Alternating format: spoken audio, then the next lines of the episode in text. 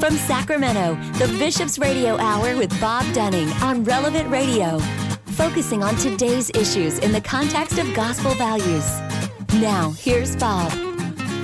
It's me. Welcome to you on this beautiful day the Lord has made. Appreciate you all being with us on the Bishop's Hour as we launch our 24th year on the air and appreciate you all being with us. Everybody that's helped us along the way, especially you, the listeners, but also our guests. And we're pleased and honored today to have Rita Spillane us looking right across the table from me. Rita?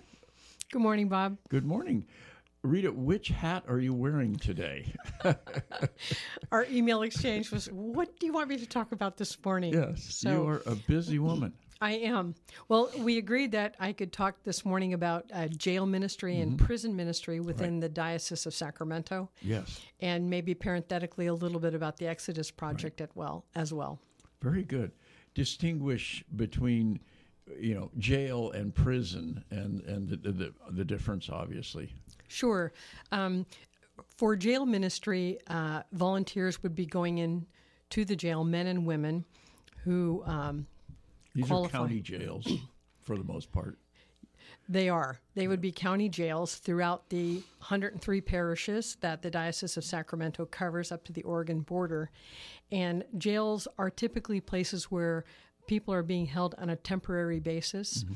So they are uh, awaiting trial, or they uh, sometimes they are sentenced to do their time in a jail setting, but typically that's going to be a, a, a, shorter period of time. Although that's changed a little bit in the last couple of years. That's exactly yeah. right. It really yeah. has. So some people are spending, if they're sentenced to one year or less, they may, at least here in Sacramento, they may spend that time either in the Sacramento main jail or in the Rio Cosumnes mm-hmm. Correctional Center, right. or as it's known, RCCC. Right.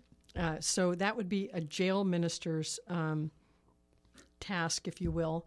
Prison ministry is a little bit different. We have Folsom Prison right outside of Sacramento, and those ministers would be working with people who are have longer sentences, very long in some cases, and so the uh, the ministers who are working in the Folsom setting or any of the other state prisons in our diocese they would have long-term relationships with, with inmates right. and so you would be able to have programs for example um, or you would be able to do uh, the men at uh, in folsom in fact uh, chose to specialize in a kind of a centering prayer technique mm-hmm. that they they the inmates chose to do that and so the ministers who are are up in Folsom. Ray Leonardini was there for many, many years. I, I know he's mm-hmm. retiring mm-hmm. soon.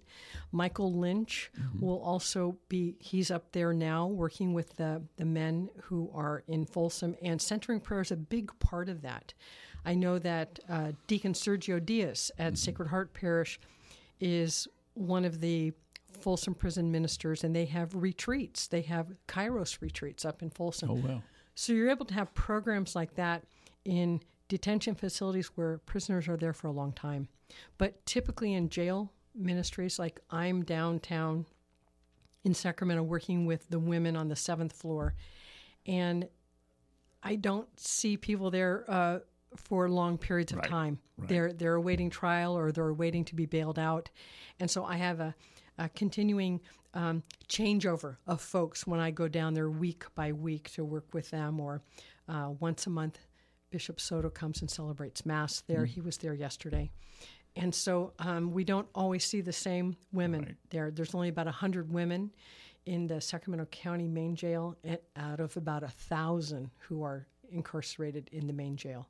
Wow. So 100, so 900 men, 100 women, approximately. What percentage of the people that are in a jail are awaiting trial? You know, I'm not sure what that is. in my years as a retired deputy district attorney, uh, it was really much more of that waiting. You mm. were there on a very temporary basis. You were right. waiting for your next hearing. You were waiting for bail. You were waiting for your trial.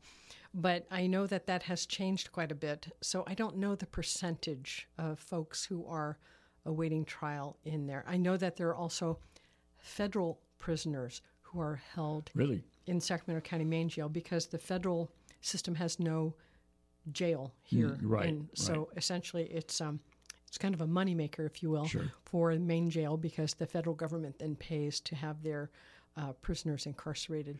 You know, it's it's interesting. We al- we always hear this: uh, innocent until proven guilty. You know, and and and that's uh, that's in the legal system. That's the way it is. Uh, you know, we can make up our own mind if we think so. You know, people talking on the street can say, "Boy, they caught the guy," or they, you know, whatever. Um, but it's interesting to me. Always has been that if you're being held prior to trial innocent people aren't you know it's it's a bit of a legal fiction you know and and I know you you, you may be or maybe you're you're ineligible for bail because of the of the offense and and the presumption the presumption of guilt uh, obviously that's what's in there or, or for public safety or you have to make bail which costs you money That's true. you know, I mean, it's it's and and you don't if if you're uh, correct me if I'm wrong, but if you're uh, later exonerated, you don't get your bail money back. That I'm aware of. Um, you know, I don't know the bail system that well, but I, I, I don't really know the answer to that question. I mean, bail is typically kind of a 10% a ten percent, yeah. Or you put uh, up your house, or your grandma puts up her house. Right. Uh, yeah, that is that that does happen. That people do that, but that's only if you break your bail conditions or skip bail. Yeah. Then that comes into being, right? That- well, that- where you lose everything, but but Right. even even short of that, it, it's gonna. I mean, that's the only way the bail based bondsman can stay in business is he gets to keep the the ten percent. yeah, I don't know. I don't know the answer to that That's question. that's that's very interesting. Yeah. Well, I mean, you do get credit for time served, right? When you are sentenced. Yeah, to- yeah. If if you're yeah, once you're found guilty, then you, you you don't worry that the person was incarcerated ahead of time. Right. But for someone that's found innocent, uh, it's that's tough stuff. It is tough stuff. Yeah. Yeah. But the the no system can be perfect because uh, I, I mean I think the, the the main reason you're to hold somebody prior to trial is is public safety. That is a lot or of it. The bail, of public safety. the bail conditions, right? Your bail conditions, or you have uh, many times you would have received a bail or you're released on your own recognizance. Right. And then if you fail that, Yeah. if you reoffend while you're pending trial on, on an offense, your ability to get some kind of break like that for any future crimes that you are accused of, Right. Uh, you're not going to get that. Right. Uh, so uh, there there are rules in effect of who can get bail and who cannot get Exactly. bail, and uh, many times it is. Um, of course, it's based on the conduct of the person when they're released on bail. And if you violate those conditions, a judge will have no mercy for that, Yeah, and they will right. remand you right there. Right there. Yeah. Yeah. So now this the state itself has chaplains. I mean, like a salaried chaplain, correct? In, in the in the prison system, Well, they do in the jail system as well. in the well. jail system as well. They do. Sacramento County Main Jail has a wonderful chaplain. Um, the one who retired uh, during COVID was Terry Tolliver. He retired to Texas. Wonderful chaplain, a paid chaplain. And the new chaplain now is uh, Tony Bell, and he um, has a law enforcement background. And so he really comes at this with a real. Um, uh, a real loving heart. He has uh, also um, went to seminary, and so he sees uh, many of these individuals from uh, a 360 degree uh, sight from being in law enforcement, but also his seminary and being a pastor. So he's a wonderful addition to the Sacramento County Main Jail. We're really blessed to have him there. But all the jail systems are going to have a paid chaplain and also volunteer Volunteers. chaplains. Volunteer chaplains really are very useful. So how does how, how do we you know not the separation of church and state, but the mixing of church and state? How does that work in terms of who you uh, who the state would hire as a chaplain? Uh, in terms of that person's uh, beliefs, denomination, whatever, um, especially if you're only hiring one. Right. Yeah, I don't know uh, who who would win out on that if you had, you know, a Lutheran, a a, a, a Mormon, you know, a um, Islamic, um, you know, the different people who are going to apply Sounds for like those sort of a jobs. joke. I know, right? They walk into a bar. Yeah. Uh, so I don't know how that hiring process goes, but um, it's it's uh, legally mandated in California anywhere that uh, inmates have the access Right. to their practice their faith while they're incarcerated, and that includes dietary restrictions. So the jail, I know, um, makes accommodations for people who cannot eat certain things, especially during Ramadan, for example, or during Lent, uh, so that there are accommodations made for individuals, and that's guaranteed in California by. Um, I don't think it's in the Constitution, but it's certainly legally mandated. So probably legislatively mandated. So, a person could at least attend weekly mass, presumably. No, Not not necessarily. no. I know that. Um, uh, I don't believe that that is uh, mandated because in the in the say, I've been a jail chaplain at Main Jail now for maybe six or seven years, and certainly that is not the case in Sacramento County Main Jail. So I wouldn't expect that that would be um, something that uh, the prisoners uh, have a right to. So they have access to what uh, in terms of their faith? Uh, materials, absolutely. Oh, they have okay. materials for sure. And if there are volunteer jail chaplains who can speak to them and meet with them, then they have the right to meet with those individuals. And so the jail can make accommodations to make that possible. So for Catholics, especially who want to go to confession, for example, then uh, the paid chaplain, so Tony Bell, would contact me. And or the, there's another um, Catholic chaplain there, Mike Nepshield, and we would make sure that a priest was contacted who could go down and hear the confession. So uh, a jail would make accommodations to make that possible. Uh, Eucharist. So Eucharist, uh, and I know down in um, Solano County that the the jail chaplains there they do have a Eucharistic service every Sunday, Sunday morning, and um, so I know that that's available to Catholics. And if they send a kite, so a kite is a triplicate form to the jail requesting literature, requesting a visit, that kind of thing. And if they've requested uh, receiving Eucharist, then they, they would be able to do that, and the jail chaplain could bring it in, and then we could have a Eucharistic service there. But like I was saying earlier, once a month, Bishop Soto comes down and celebrates Mass uh, with the women on 7 West. So those women are able to attend Mass. In my experience, there, uh, there aren't a whole lot of practicing Catholics who are um, at least on 7 West. Uh, they would be uh, very culturally Catholic. They might have been raised as children Right. or by grandparents who took them to Mass, um, but uh, actually numerically few. But the wonderful thing, though, is that the women are anxious to come to any kind of prayer service. So I never have problems filling the room, as it were, with women who are happy to be there. And of course, Bishop Soto and I try to be as welcoming as possible. You do not have to be Catholic. Just like here in the real world, you do not have to be Catholic to go to Mass Right. and to be, you know, with other worshiping and believing people and in the presence of God at Mass. And um, so uh, we're we have people who are very happy to be there at Mass in the jail. And uh, obviously, I mean, be, beyond the fact that they, they should have a constitutional right to their faith, um, it's good for society. I I mean, uh, I know there are a lot of people out there don't believe in anything anymore, but but um, somebody who is able to practice their faith, or maybe gets faith while in prison. Uh, Ninety-nine percent of the people in prison, and virtually everybody in jail, is, is one day going to be walking among us.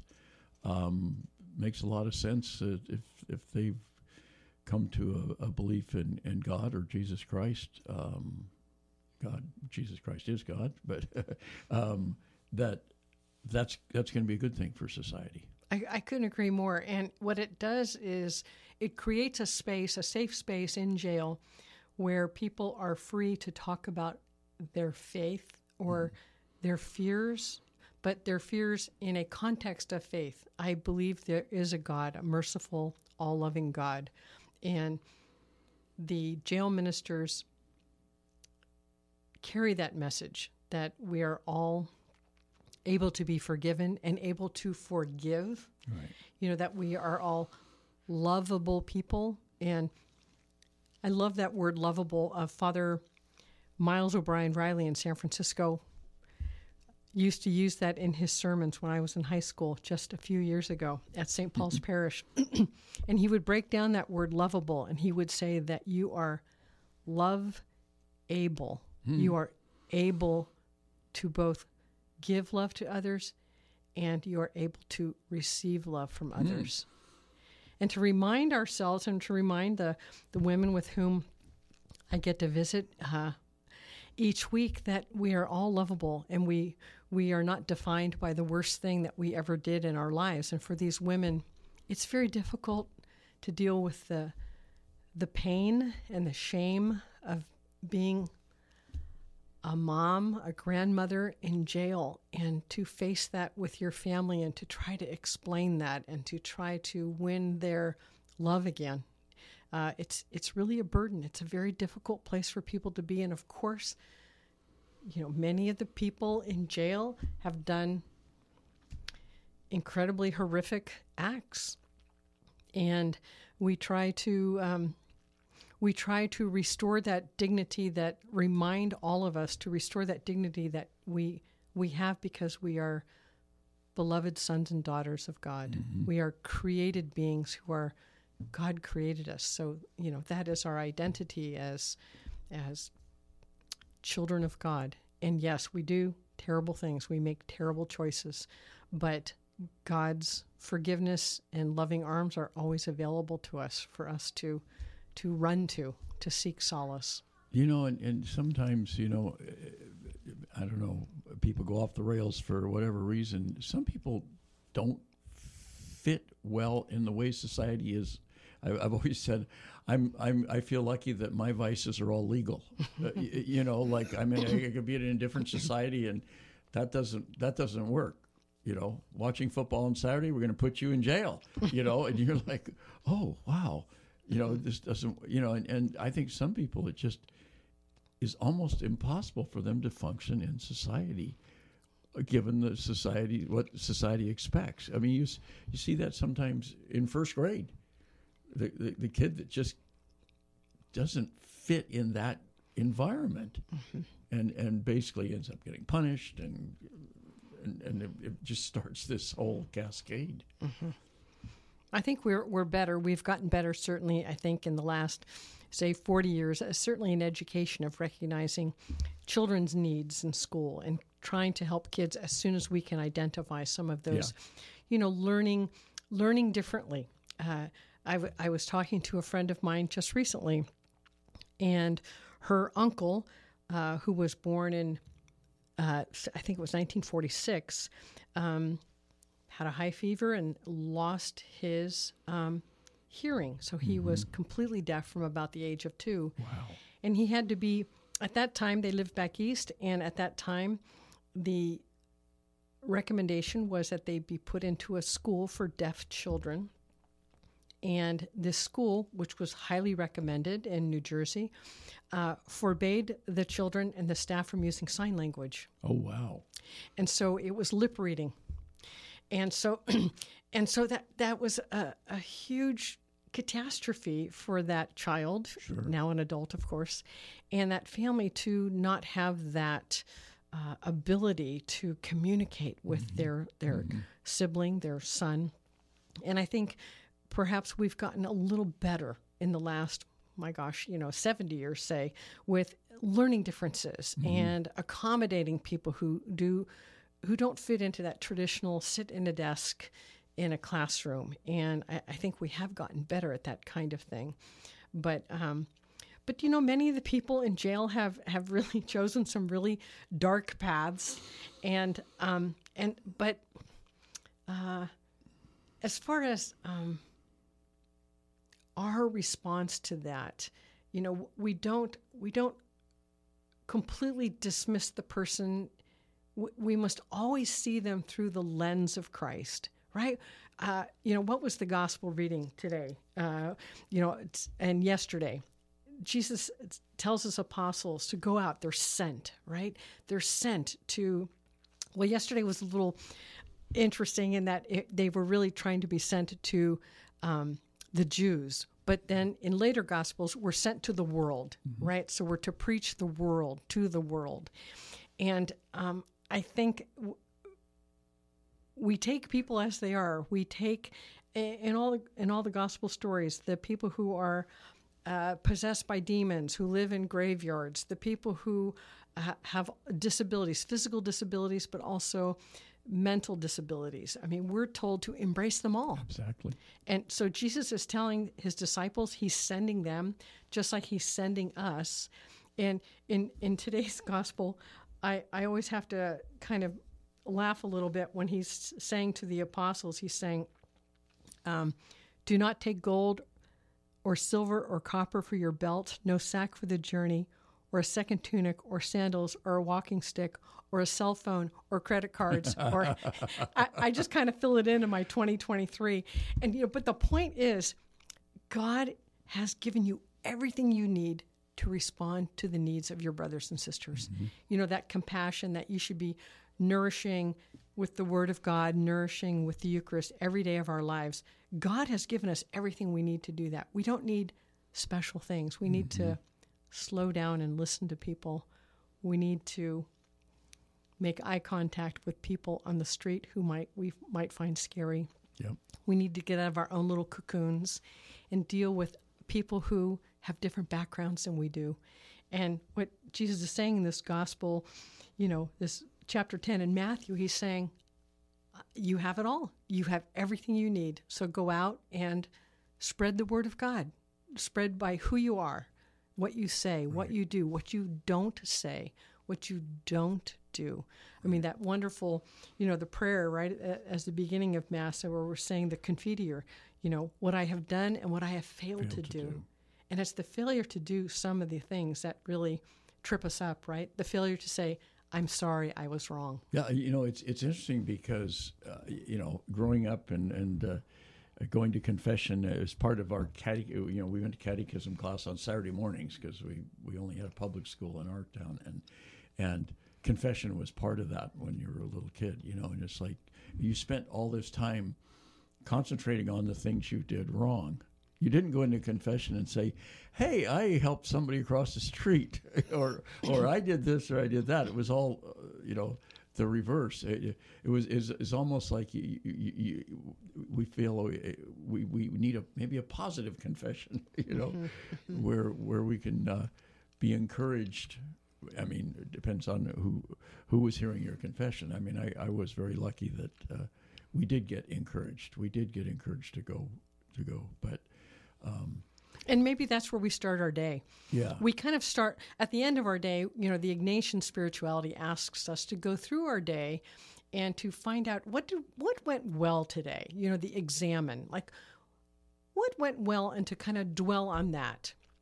And to think I should do that more often. Mm-hmm. I should I should learn to stop talking and listen more and in this situation that was wonderful that that happened. So d- dwelling on that but this this idea of a positive confession i was thinking in the morning one of the great gifts of being retired is you have the opportunity to go to daily mass mm-hmm. if you are in a parish that has daily mass.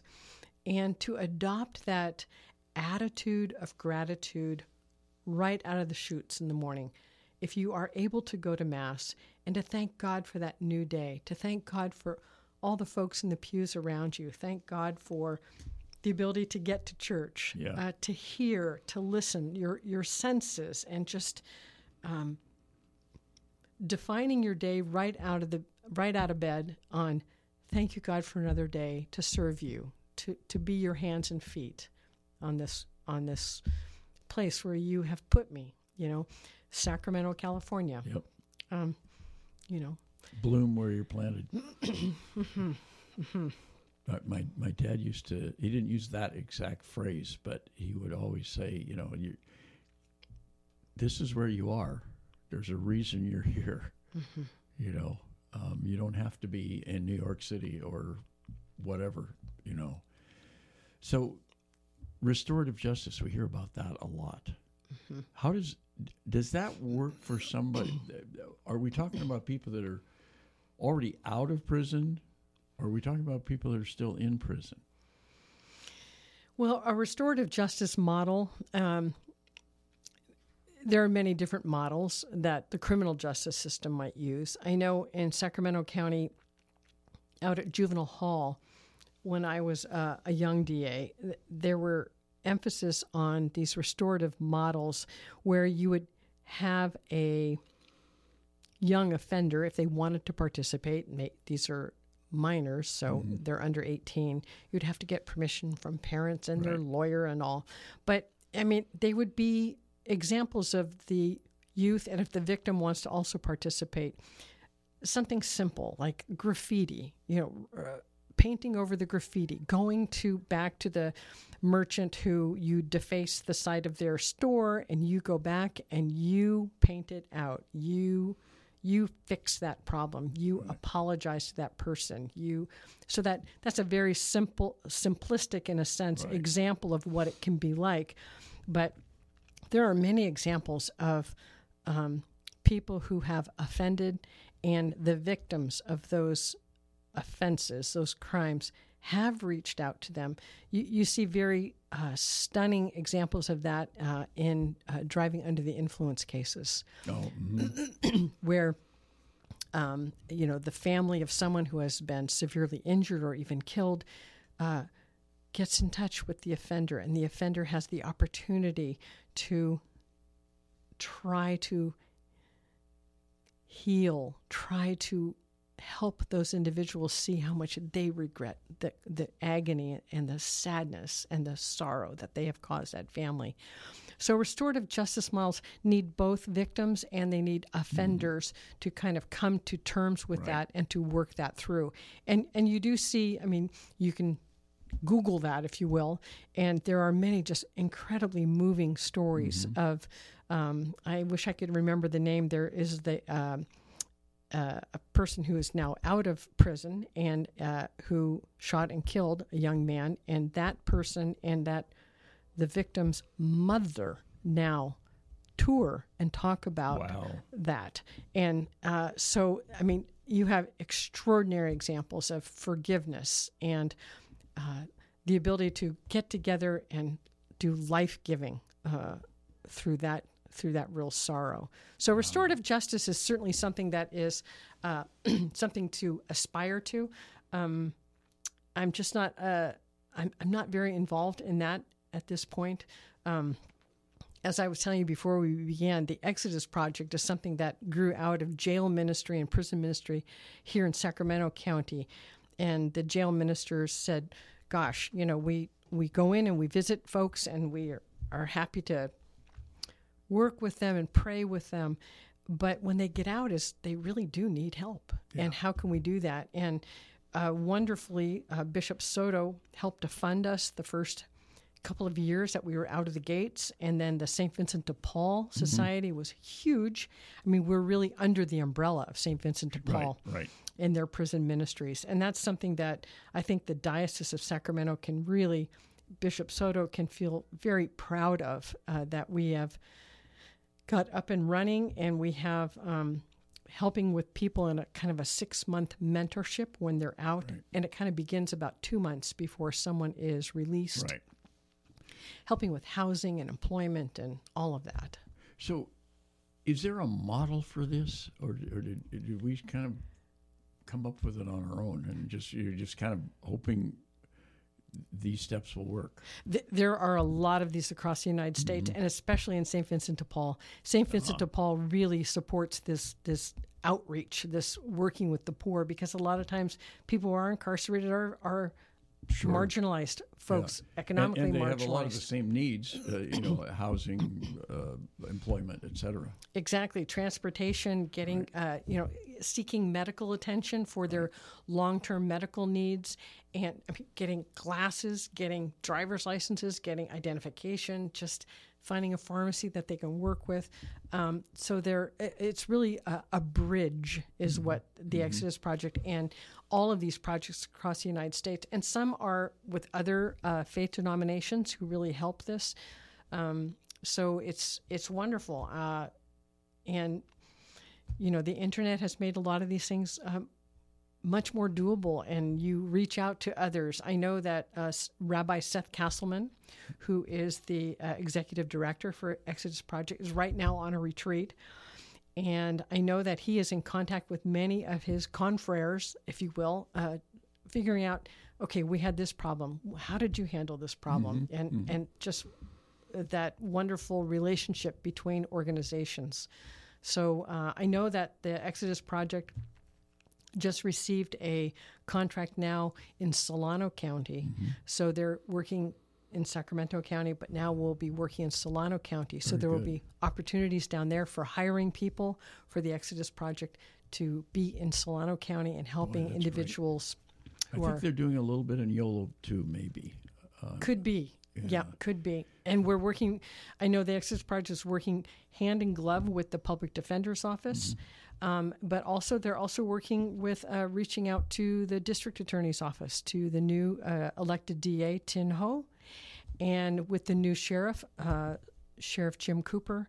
So I know that we're, through the Exodus Project, but also through the Office of the Bishop, reaching out, trying to create bridges so that these people can successfully reintegrate into society, which is everyone's goal. Everyone wants that to happen. Uh, you know, if you're conservative or if you're liberal, wherever we all want people to just no no one wants someone in jail. They want them to lead productive, right. good lives that build our society. Well, and you look at you know, it's hard enough to get a job that pays a living wage, and then uh, you add to that that you have a record. It's hard enough. I know uh, with my kids in college trying to find a place to live. It's hard enough to get into an apartment uh, and if, if you've got that record, uh, you're going to be last on the list. Uh, you understand why people do that. A landlord would do that. But without something like the Exodus Project, I, I just, you, are asking for trouble. I mean, you, are you're just putting these people out on the street and saying, go and be good now. Right. You know, and yeah. you don't have a job, you don't have a place to live I just think the Exodus Project is just, just I have, have one of my one of my daughters who's in college is uh, um, very interested in becoming a part. I was telling her about the Exodus Project and, and uh, uh, very interested in becoming. I don't know if she might be a little bit too young yet, but um, uh, becoming a part of that. Well, we have um, training sessions about three times a year. Right. I know one's coming up in August. Oh, good. Yeah, so you can go online and um, just Google Exodus Project, and it'll right. come up, and it's under the St. Vincent de Paul. Yeah, I they think it's like a, the website. 18-hour training over a, a, couple of weekends or something like that. That's yeah. right. It's usually three or four days. Right. 18 hours, yeah, and and just um, yeah, just to give a, a, hand up. You know, that's what we're trying to do, right? The Beatitudes, right? We're trying yep. to be those people who make that real, not just pretty words on a piece of paper, but to make it real. I, I remember when I used to have a, a nighttime show on uh, KFBK every night from from nine to midnight, and and we'd have a few sponsors, and one of the sponsors was Larry's Comfort Shoes, and I, I don't know if they're still in business or not, but um, and one day, you know, as part of I, I would do live reads for that, and they said, well, well, come on out to the store. We'll we'll show you what we do and everything." And at one point, he pulled me aside and he said, I don't want this on the air or anything, but um, I make it a habit of hiring people who have been incarcerated. And I thought, wow, you know, wow. I mean, it was, and this was a long time ago, right? You know, and it wasn't, uh, he wasn't getting credit for it or government subsidies or anything else. He was just doing it, right? You know, and and I always had a, a, a real fondness for him and, and, and that for doing that because it, that's tough stuff. Absolutely. Yeah. God bless him. Yeah. Well, Rita. Um, we could talk all day. I, um, hopefully, we can get you back. Of course, anytime. Uh, um, and thank you for having me on. And uh, you you have so many hats that you're wearing that. I do, but at least when you sing with Schola Cantorum, like I've been here a few Yes, times with Jim yes. McCormick, right. and at least we have well, we mostly have the summer off. But uh, Don Kendrick, the conductor, um, he asks us to come in and sing in octets or quartets during the summertime instead of with our, you know, 36 singers. Yeah. But mostly we have the summer off, which is which is nice for the choir. Has Schola been, been able to travel at all? We did. We went to Canada actually um, at the end of uh, June. We went to first we went to Seattle and we sang at St James Cathedral. We sang at their noon mass there, and then later we gave a concert at the Dominican Church in Seattle, and it is escaping me. Blessed Sacrament, perhaps. That sounds right. Yeah, and it, you know where it was. Uh, we all know um, Father Sweeney, our Dominican friend, who was in charge of the lay mission project here in the diocese, and he was a pastor at that Oh, wow. parish. And I spoke with one of the women afterwards because I saw his name on a plaque, Father Right. Michael Sweeney. And they said, "Oh, we love Father Michael Sweeney. We love Father Sweeney." So that was nice, and we made that connection. And then we took a bus up to Vancouver. Oh, wow. And in Vancouver, we had another. We sang at an Anglican mass, actually, Mm-hmm. at the cathedral in downtown Vancouver, and then we gave a concert there as well. So we had a, a very nice uh, little Not, not surprising that that uh, Don Kendrick would take you to Canada. Uh, yes, no, yeah, Mr. Canada, I right? guess, uh, native of Calgary, I think. Uh, yes, I think that's right. Yeah. Yeah, where there are horses and cowboys. and Oh yeah, such that's things. like that's like te- that's Canada's version of Texas, That's right. and oil, and yeah, yeah, yeah, every, everything. yeah. Yeah, very good. Well, um, blessings to you too. Thank you. Thank you so much for coming in, and thanks for all you do. And I sure look forward to our paths crossing again soon. Okay, sounds great, Bob. Thanks, so Rita. much. Uh, we'll take a quick break. We'll be back with more on the Bishop's Hour right after this. This portion of the Bishop's Hour is brought to you by a grant from the St. Vincent de Paul Society. Drop by and shop at their thrift store, a beautiful, beautiful thrift store at 2275 Watt Avenue. Open Mondays through Saturdays from 10 to 8 and Sundays from 11 to 6. They also accept donations at the store donations of furniture, appliances, clothing, books, everyday household items. Your donations help to fund the many projects of the St. Vincent de Paul Society throughout the Diocese of Sacramento. Do such wonderful, wonderful work, and the thrift store is uh, one of the the ways they uh, raise the funds to help people throughout the diocese, and also uh, many of their clients are able to access the uh, thrift store for uh, items that they need. You can uh, give them a call; they will come pick it up as well. But you can uh, give them a call. They're at 916 972 1212. And remember, again, the thrift store is open seven days a week at 2275 Watt Avenue, right here in Sacramento. This portion of the Bishop's Hour is brought to you by a grant from the Mercy Foundation, enriching lives in the Sacramento region through Sisters of Mercy ministries in healthcare, education, housing, and the care for the poor and elderly. For the Mercy Foundation, philanthropy is one of the most powerful expressions of compassion and love. Just as many people in our community need a hand, countless others are reaching out to them with comfort and hope. You can express your care and concern for the less fortunate with a gift to the Mercy Foundation. Uh, you can give them a call, 916 851 2700. That's 916 851 2700. And you can be confident that fully 100% of your contribution will support the Sisters of Ministry of Mercy Ministry or ministries that you choose. And what a wonderful treasure Easter's Catholic Books and Gifts has been for all of us here in the diocese as they uh, uh, transition uh, into uh, uh, new ownership and management. Uh, they continue to offer wonderful workshops, wonderful uh, uh, resources for the Catholic community throughout the Diocese of Sacramento. Not only does Easter's provide a wide array of Catholic books, both current releases and longtime classics, but they also sponsor a number of valuable workshops and lectures throughout the year. They're, they're located at 6916 Sunrise Boulevard in Citrus Heights. Give them a call, 916 338 7272. We also receive a generous underwriting support by Crumley and Associates, a private wealth advisory practice of America Pri- Ameriprise Financial Services. If you have questions about retirement, Crumley and Associates can help you with their confident retirement approach that can help define a clear roadmap to get you where you want to go. You can uh, contact them, get all the details at Crumley and Associates, 7956 California Avenue in Fair Oaks. They're at 916 638 4600. That's 916 638 4600. And we uh, are, are, certainly uh, appreciative of the uh, fine and uh, long-standing support of the Mercy Foundation, of Easter's Catholic Books and Gifts, and of Crumley and Associates. Hi, this is Brian Visitation, Director of Media and Communications for the Diocese of Sacramento. You're listening to the Bishop's Hour with Bob Dunning. Thank you, Brian. I appreciate that wonderful introduction and all the great work you do here at the Diocese of Sacramento. Well, we're pleased and honored to welcome in uh, Kathy Baxter from Saint the Great Saint Mel Parish in Fair Oaks. Kathy, good day to you. Hello there, Bob. Good to have you on on with us. Uh, I was uh, reading all about you in the Catholic Herald.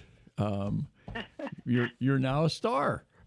Oh, well, th- that's disputable. oh, well, it's great great to have you on. Thanks so much for uh, for joining us. Uh, you were talking in the Herald about adoration, and you know it's it's it's interesting. One of my uh, one of my daughters, uh, uh, college student, um, just fell in love with the Newman Center at UC Davis, and and then as a part of that, fell in love with adoration. You know, oh, and, wonderful. Yeah, and and came home and just saying, you know, just talking. Not that she didn't know about it, but it wasn't uh, a major part of her life, I guess, uh, in, in, in, the devotion itself, and and now just just um, basically can't, can't live without it, you know. And it's just it's so beautiful to see, especially somebody uh, that young, yes. um, embrace that. Yes, and that that is definitely one of the themes that Karen and I mostly wanted to convey, you know, in the article is that you know adoration really does change your life if you will allow it in. It will change your life, and our young people are desperately in need of a place like that of of tranquility, time with the Lord, they're just assaulted 24/7 by action and activity.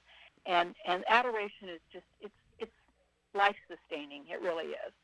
Yeah, you know, it, it used to be you thought when you t- talk to your teenagers uh, and they didn't respond, even though they're sitting at the same table or on the same couch. You thought they were ignoring you and being rude, and now you realize it's because they've got headphone, uh, earphone, you know, earbuds or whatever they're calling them, and they can't hear you. You know, they're they're listening 24 seven. Twenty four seven. It's yeah. just it's yeah. uh, it's. Uh, I I, you know, I I have that experience on airplanes where I you know you're sitting next to a stranger and you kind of lean over and say something and uh, um, they ignore you, and you think, "Oh, what?" what? yeah, they've all got buds in. They've all got buds in. Yeah, absolutely. It's just, yeah, it's just amazing. I, am afraid the whole world is gonna gonna not be able to is gonna have hearing loss in the next 30 years from having something so close to their ears all the time.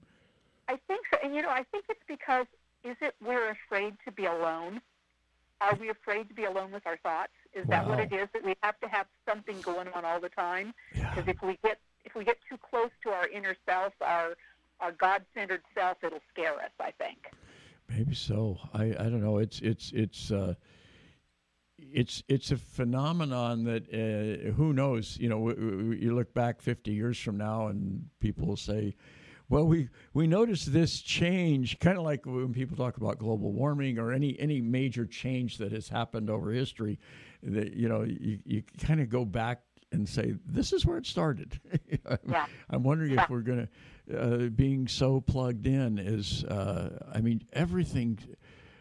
Everything's mm-hmm. changed. And I, I heard somebody say something like, "We've never had access to so much information at the same time, yeah. and and as a result, nobody knows anything." because we don't know anymore what's true and what isn't because oh that's true Yeah. You, you you you you go on. Some of you go online and say, oh, "I I heard this about that," you know, and and really, eating apples causes this, you know. Well, that's what I read, you know. And it used to be a, if you read something, you could kind of trust it. Now it's like it's anybody's opinion, a total assault 24 7. And yet- and yet adoration is the complete opposite of that.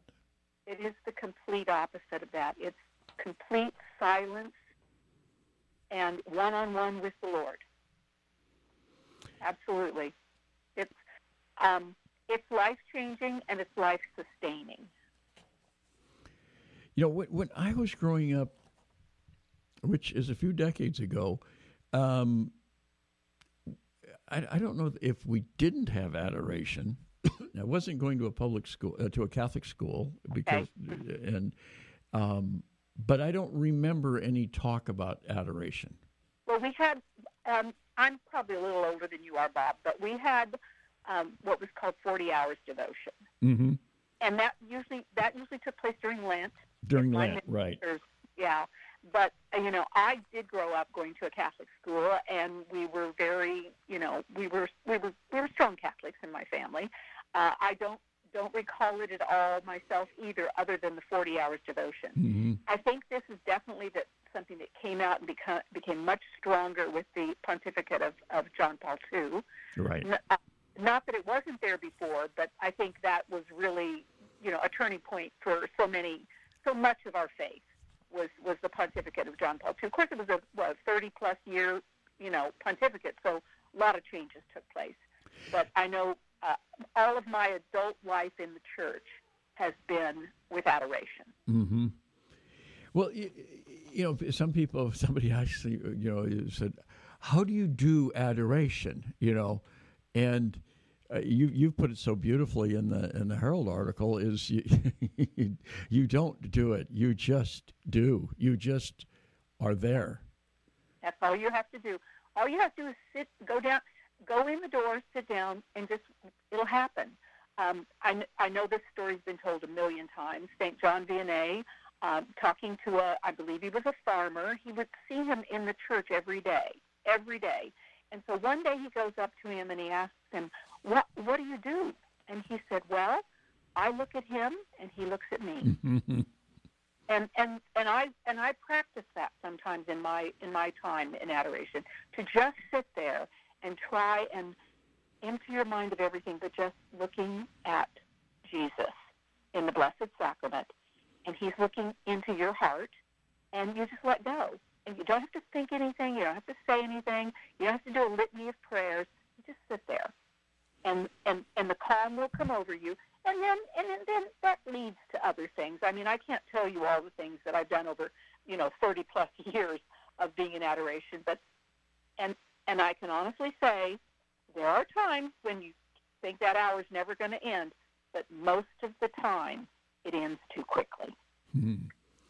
Yeah, it, the emptying the mind that is a that's a tough one. Yeah, yeah, It- very much so. Yeah, I'm I'm praying the rosary and I'm thinking what what was that missing ingredient from Huckleberry Pie? That's right. We do that, don't we? Yeah, And, and, it- and yet we know our prayers are efficacious. We know that because He knows our brokenness. He knows that. Yeah. So He knows we want to be present in our prayers, but that we're not always present in our prayers. Yeah, yeah. I mean, it it it, it is uh, the the. the you, you'd think we'd be able to control our own minds. We can control our actions pretty much, you know, Yeah. but controlling our minds is really difficult. Well, and especially because I mean, I think more so now than at any other time because we are assaulted twenty four seven by sound and Yep.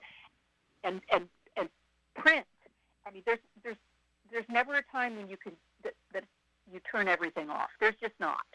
It, it's just around us all the time. Yeah, and, So that's and what, that, and that, that's why adoration is.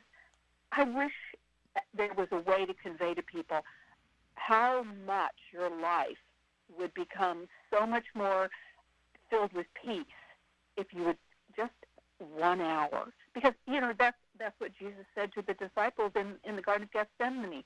Could you not watch with me one hour? One hour. One hour. And, and it does, well, like I said, I'll say it again. To me, it's life sustaining. It, it just makes my life so much better. So when when did you first discover adoration, other than the the, the forty hours devotion when you were a kid? Okay, um, coming well, I I like many people, or sadly I will say, like many people, walked away from my faith probably in my early twenties. I don't remember exactly when it happened, but it just kind of happened. And um, then I had a tragic uh, event with my mother-in-law who who passed away in my arms after an accident, and I it made me realize, oh my gosh, all the things I held on to as a child and as a young adult, I didn't know how to deal with with praying for her as she was dying and all that.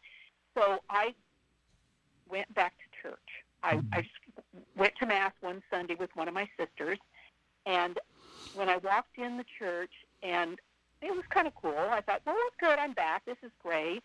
And then the consecration took place.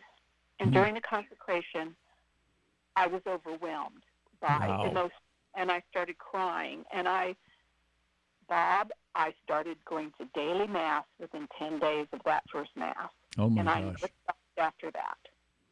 So my parish was St. Mel, and it was on the Feast of Our Lady of Lourdes, 1988. Hmm. They um, started an adoration chapel at the church. So it was a year later for me, and um, I just I saw the chapel or the little, little adoration um, room there at the church, and I just walked in there one day and sat down. And I I remember looking at the Eucharist and thinking I could see Jesus' face hmm. in the Eucharist, and you know it it's the mind, whatever but it was just like he was calling me, said, I need you to do this. And that was it. Uh, from then on, I had an hour every week, and I've had an hour every week. Now that I'm a coordinator for the chapel, I don't actually have a specific hour anymore because I do a lot of substituting for people. Mm-hmm. So I don't have a specific hour, but I always have at least an hour, maybe up to five hours a week.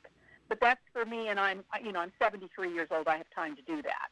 Not everybody does, but that was my that was my experience uh, with the Adoration Chapel.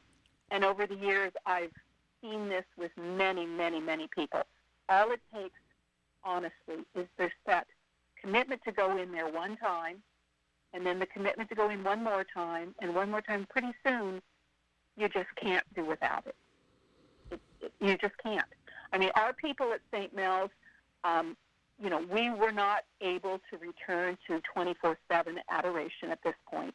Like many of the churches after COVID, we were, um, we've been decimated a little bit by participation. Mm-hmm. I, I think, you know, I think that's kind of a standard now. I hope not everywhere, but it seems to be that way at St. Mel.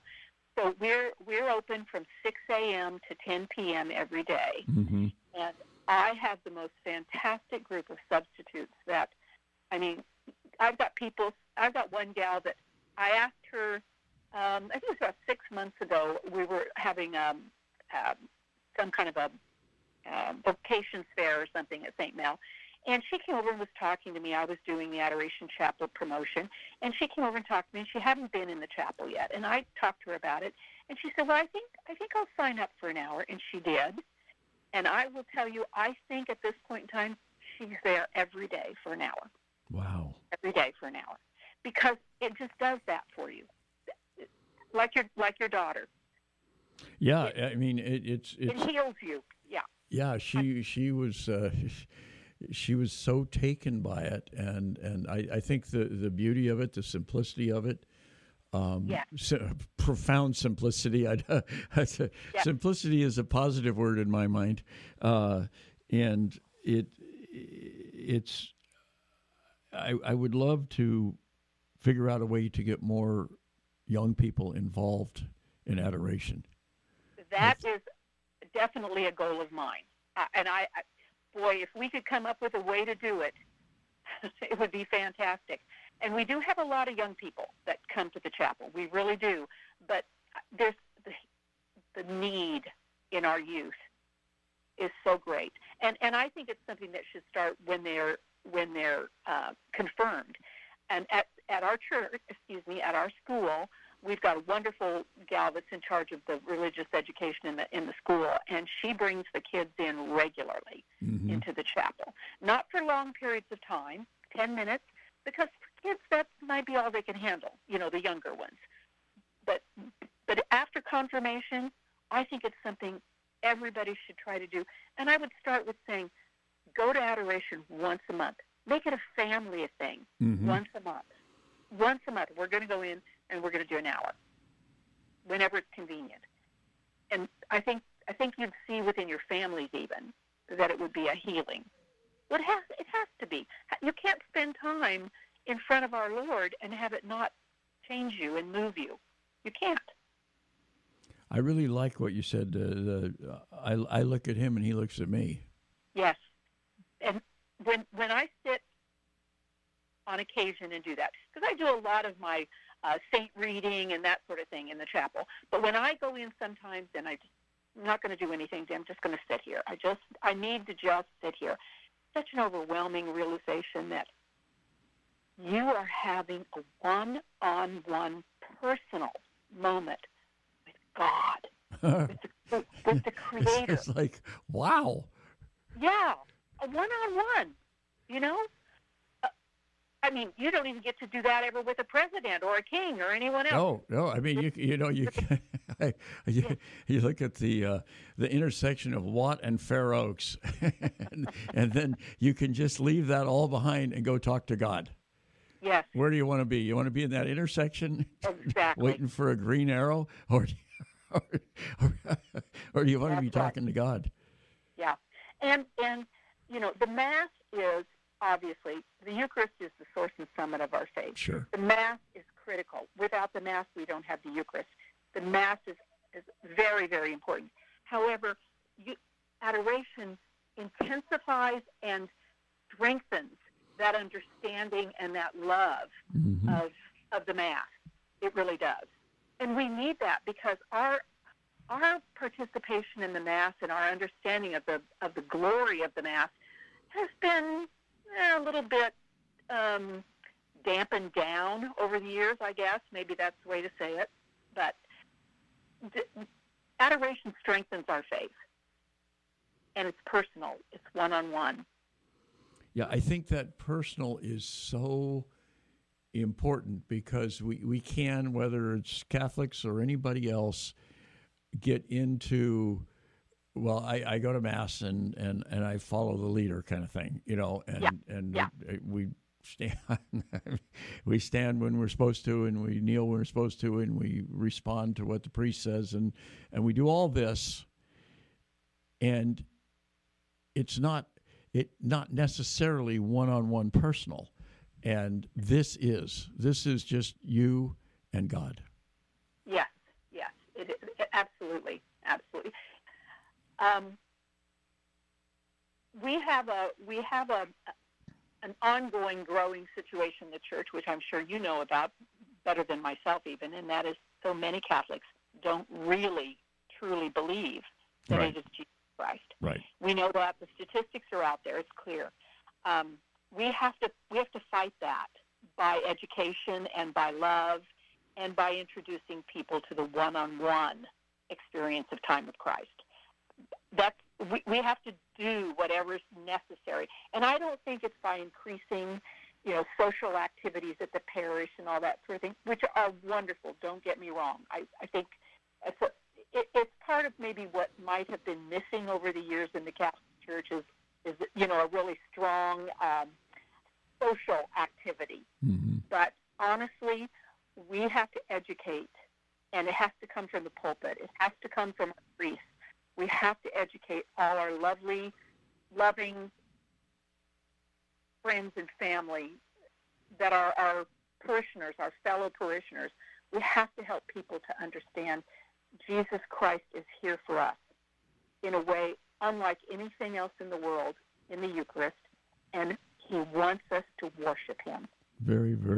That's all he asks. That's that, all he wants. That is so well put, Kathy. Thanks, thanks so much for uh, agreeing to be in the Herald. Thanks so much for agreeing to be on the program today. You've inspired me, and I hopefully you uh, have inspired our listeners. And uh, I'm going to go home and uh, carry this message to my family as well. So thanks so much. God bless you and everybody there at St. Mel's, and I hope our paths cross again soon. Okay, Bob, thank you very much for giving me an opportunity to talk about the most important thing in my life. Oh, thanks so much, Kathy. God bless. Okay. Yeah, that's you. That, thank you. That's uh, Kathy Baxter from St. Mel's Parish, and you can read all about it uh, in the uh, in the current issue of the uh, Catholic Herald. She and uh, Karen Fitz there from uh, also featured uh, from St. Mel's. That's going to do it for us for today. Thanks for listening, everyone. God bless.